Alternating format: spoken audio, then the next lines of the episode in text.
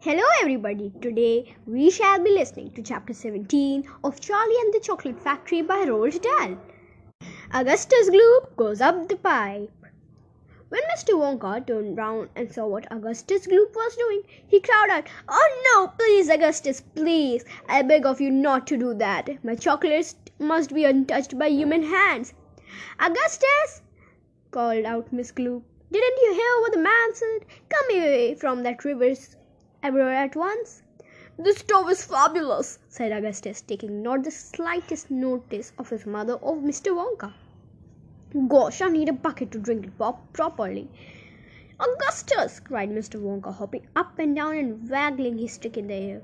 You must come away. You are dirtying my chocolate. Augustus, cried Miss Gloop. Augustus, cried Mr. Gloop. But Augustus was deaf to everything except the call of his enormous stomach. He was now lying full length on the ground, with his head far out over the river, lapping up the chocolate like a good dog. Augustus, shouted Miss Gloop, you, are, you will be giving that nasty cold of yours to a million people all, all over the country. Be careful, Augustus, said shouted Mr. Gloop. You are leaning too far. Mr. Gloop was absolutely right, for suddenly there was a shriek and then a splash, and into the river went Augustus and in one second he had disappeared under the brown surface. Save him!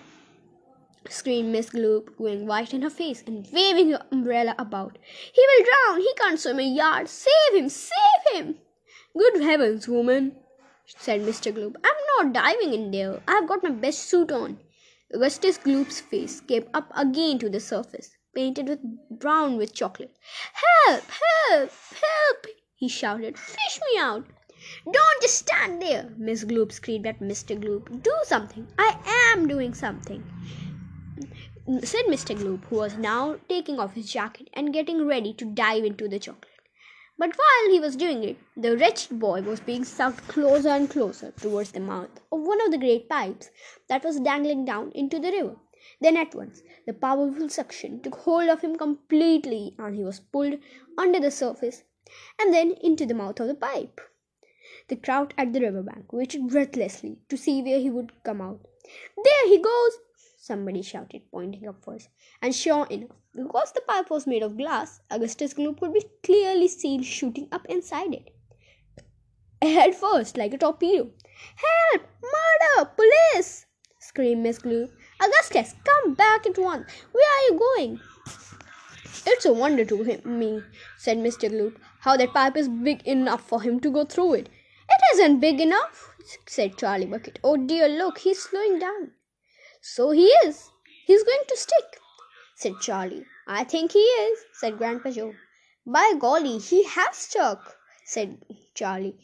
It's his stomach that's done it, said Mr. Gloop. He's blocked the whole pipe, said Grandpa Joe. Smash the pipe, yelled Miss Gloop, still waving her umbrella. Augustus, come out of there at once. The watchers below could see the chocolate swishing around the boy in the pipe, and they could see it building up behind him in a solid mass, pushing against the blockage. The pressure was terrific. Something had to give. Something did give, and that something was Augustus. Whoop! He shot up again like a bullet in a barrel of a gun. He's disappeared! yelled Miss Gloop. Where does that pipe go to?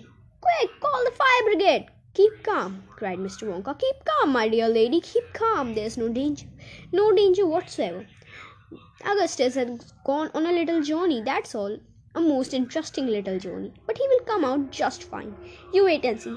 How can he possibly come out just fine? snapped Miss Gloop. He will be made into marshmallows in five seconds. Impossible cried Mr. Wonka. Unthinkable, unconvincible, absurd. He could never be made into marshmallows. And why not, may I ask? shouted Miss Gloop. Because that pipe doesn't go anywhere near it. That pipe, the one Augustus went up, happens to lead directly to the room where I make the most delicious kind of strawberry flavored chocolate coated fudge. Then he will be made into strawberry chocolate coated fudge, screamed Miss Gloop. My poor Augustus, they will be selling him by the pound all over the country tomorrow mar- morning. Quite right, said Miss Gloop. Mr. Gloop. I know I'm right, said Miss Gloop. It's beyond a joke, said Mr. Gloop. Mr. Wonka doesn't seem to think so, cried Miss Gloop. Just look at him. He's laughing his head off. How dare you laugh like that when my boy's just gone up the pipe, you monster? She shrieked, pointing her umbrella at Mr. Wonka, as though she were going to run him through. You think it's a joke, do you? You think that sucking up my boy into the fudge room like that is just one of the great big colossal jokes? He will be perfectly safe, said Mr. Wonka, giggling slightly. He will be chocolate fudge, shrieked Miss Gloop. Never, cried Mr. Wonka. Of course he will, shrieked Miss Gloop. I wouldn't allow it, shrieked Miss Gloop. Because shrieked Mr. Wonka. And why not? shrieked Miss Gloop. Because the taste would be terrible, said Mr. Wonka. Just imagine it Augustus flavored chocolate coated Gloop. No one would like to buy it. They certainly would, cried Mr. Gloop indignantly. I don't want to think about it, shrieked Miss Gloop. Nor do I, said Mr. Wonka. And I do promise you, madam, that your darling boy is perfectly safe. And he's perfectly safe than where he is snapped Miss Gloop. Lead me to him in this instant. Wonka.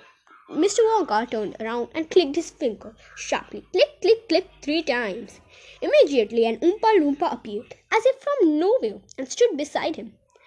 The Oompa Loompa bowed and smiled, showing his beautiful white teeth. His skin was rosy white, his long hair was golden brown, and the top of his head came just above the height of Mr. Wonka's knee. He wore the usual deerskin slung over his shoulder.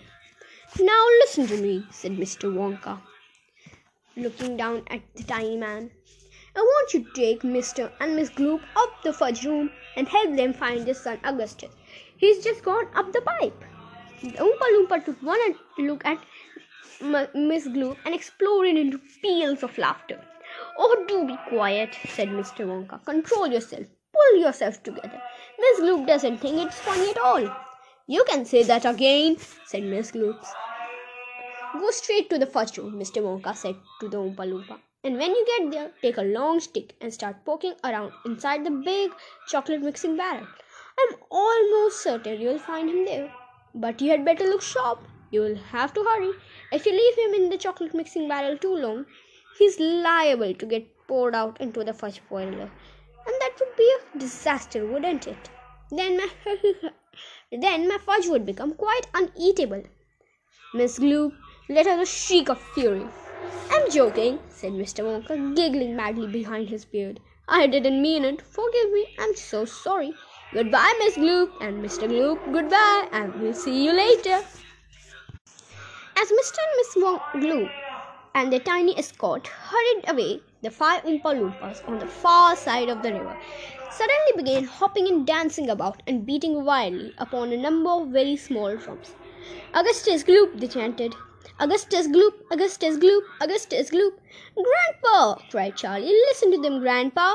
What are they doing? Shh, whispered Grandpa Joe. I think they are going to sing us a song. Augustus Gloop, chanted the Oompa Loompa. Augustus Gloop, Augustus Gloop, the, gig, the great big greedy nincompoop. How long could we allow this beast to George and Guzzle feed and feast on everything he wanted to? Great Scott, it simply wouldn't do. However long this pig might live, we, pos- we are positive he'd never give even smallest bit of fun or happiness to anyone. So, what we do in cases such as this, we use a gentle touch and carefully we take the brat and turn him into something that will, will give great pleasure to us all a doll, for instance, or a ball, or marbles, or a rocking horse.